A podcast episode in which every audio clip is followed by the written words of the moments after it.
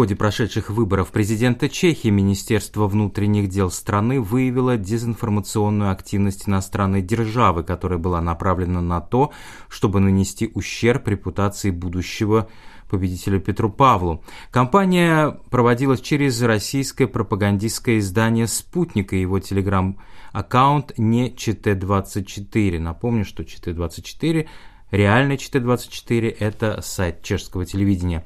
О причастности иностранного государства сообщил Центр по борьбе с гибридными угрозами МВД Чехии. Его сотрудники отслеживали дезинформационные веб-сайты и учетные записи в социальных сетях с момента начала предвыборной кампании, то есть с ноября прошлого года, вплоть до объявления результатов выборов. Перед первым туром, по э, данным ЦГУ, этого Центра по гибридным угрозам, в качестве своей основной цели дезинформаторы выбрали Данушу Нерудову, а также Петра Павла и Андрея Бабиша. Накануне второго тура атаки на Андрея Бабиша практически прекратились, но началась повсеместная и массовая волна онлайн-атак на личности аккаунта генерала Павла, сообщает издание. В этом контексте стоит отметить, что перед вторым туром выборов появилось широко распространенное и манипулятивно смонтированное видео, в котором Петр Павел якобы заявляет, что Чехия должна вступить в войну с Российской Федерацией, хотя на самом деле он этого никогда публично не заявлял, обратили внимание в ЦГУ. По словам представителей ведомства, видео, вероятно, впервые было загружено в цифровое пространство через телеграм-аккаунт НЕЧТ-24, который является новым аккаунтом российского пропагандистского СМИ «Спутник», находящегося в санкционном списке Европейского Союза. Таким образом, можно сделать вывод, что дезинформационная деятельность иностранного государства, направленная на нанесение ущерба одному из участников президентских выборов в Чехии в 2023 году, была действительно зафиксировано со всеми вытекающими из этого обстоятельствами, заключает Иднес Сизет со ссылкой на ЦГУ.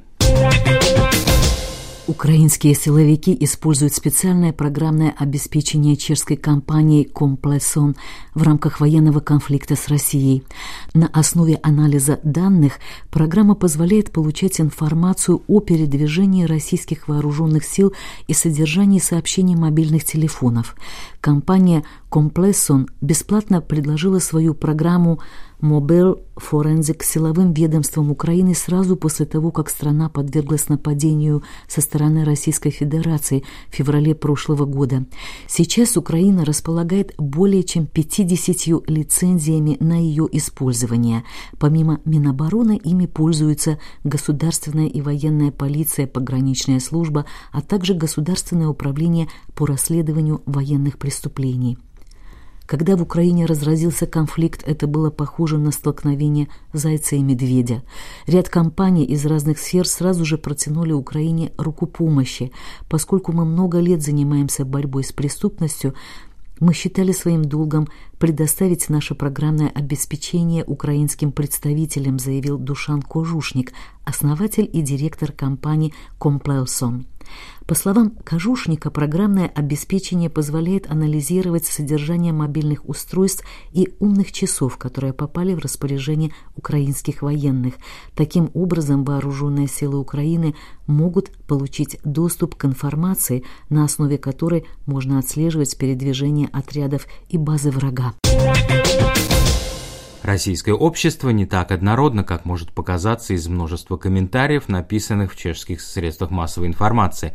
На самом деле российское общество сегментировано, что активно использует пропаганда, не способна предложить какой-либо целостностной идеологии. Анализ госпропаганды Российской Федерации опубликован на сайте Денник Референдум СИЗ.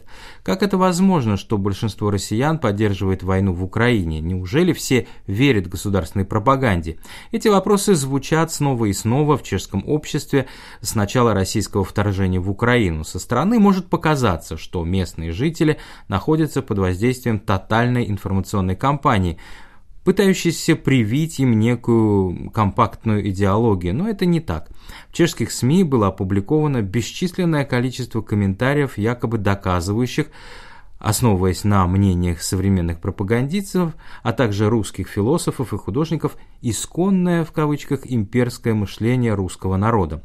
В ходе подобных рассуждений не принимается во внимание один существенный факт. Путинский режим, в отличие от многих других авторитарных и тоталитарных режимов, не предлагает последовательной идеологии и единой интерпретации событий, которые можно было бы навязать всей нации, утверждается в статье. Хотя за рубежом и в самой России публикуются различные исследования, анализирующие идеологии и ценности президента Российской Федерации на основе его выступлений, в действительности российская информационная машина вырабатывает ряд несогласующихся между собой нарративов, которые подчас являются взаимоисключающими. При этом не ясно, проводится ли работа с информацией под диктовку и непосредственно под контролем Кремля. Вполне возможно, что речь идет о синергетических действиях различных структур, пытающихся извлечь выгоду из консолидации нынешнего режима. Одно можно утверждать точно, Кремль целенаправленно, долго и вдумчиво работал над атомизацией российского общества и его деполитизацией. Государству, не имеющему настоящей идеологии, не нужны фанатичные последователи. Ему нужны массы, не интересующиеся в основном политикой, потому что для них это самый удобный и безопасный способ выживания, резюмирует Деник референдум Сизет. Почти год назад разразился крупнейший военный конфликт в Европе со времен Второй мировой войны. На данный момент мы Понятия не имеем, чем он завершится, но уже налицо некоторые последствия, наступления которых в Кремле явно не ожидали. Первое из них – ожидаемое и практически уже неизбежное вступление Финляндии и Швеции в НАТО и консолидация стран Североатлантического альянса. До войны многие государства-участники считали организацию ненужной, устаревшей и открыто говорили о ее реформировании – Особенно западные страны, такие как Нидерланды, Бельгия, а также Германия и другие, в течение длительного времени недооценивали российскую угрозу, не воспринимали ее всерьез даже после аннексии Крыма и игнорировали предостерегающие голоса, доносившиеся из стран Балтии и Польши. Второе последствие – это потеря России статуса крупного поставщика энергоресурсов. Для Европы нехватка российского энергетического сырья временно столь же болезненна, однако Евросоюз в состоянии найти новых поставщиков в сравнительно короткие сроки. Третье последствие заключается в том, что страны, ранее негативно относившиеся к России, теперь испытывают к ней полную неприязнь. В Кремле вряд ли рассчитывали именно на это, полагаясь на обострение противоречий между европейскими странами, полагает автор статьи в securitymagazine.cz. Наконец, неизбежным долгосрочным последствием, которое будет очень неприятным для России, станет постепенное усиление ее зависимости от Китая, который станет основным потребителем российского сырья и главным инвестиционным игроком на рынке Российской Федерации. Следует также отметить, что на данный момент мы не знаем, чем завершится война в Украине – Конечно, для Европы и соседних с Россией стран победа Москвы стала бы очень опасным прецедентом, но уже можно смело утверждать, что Российская Федерация, несмотря на потенциальное территориальное завоевание, уже проиграла на других фронтах этого конфликта, заключает автор статьи.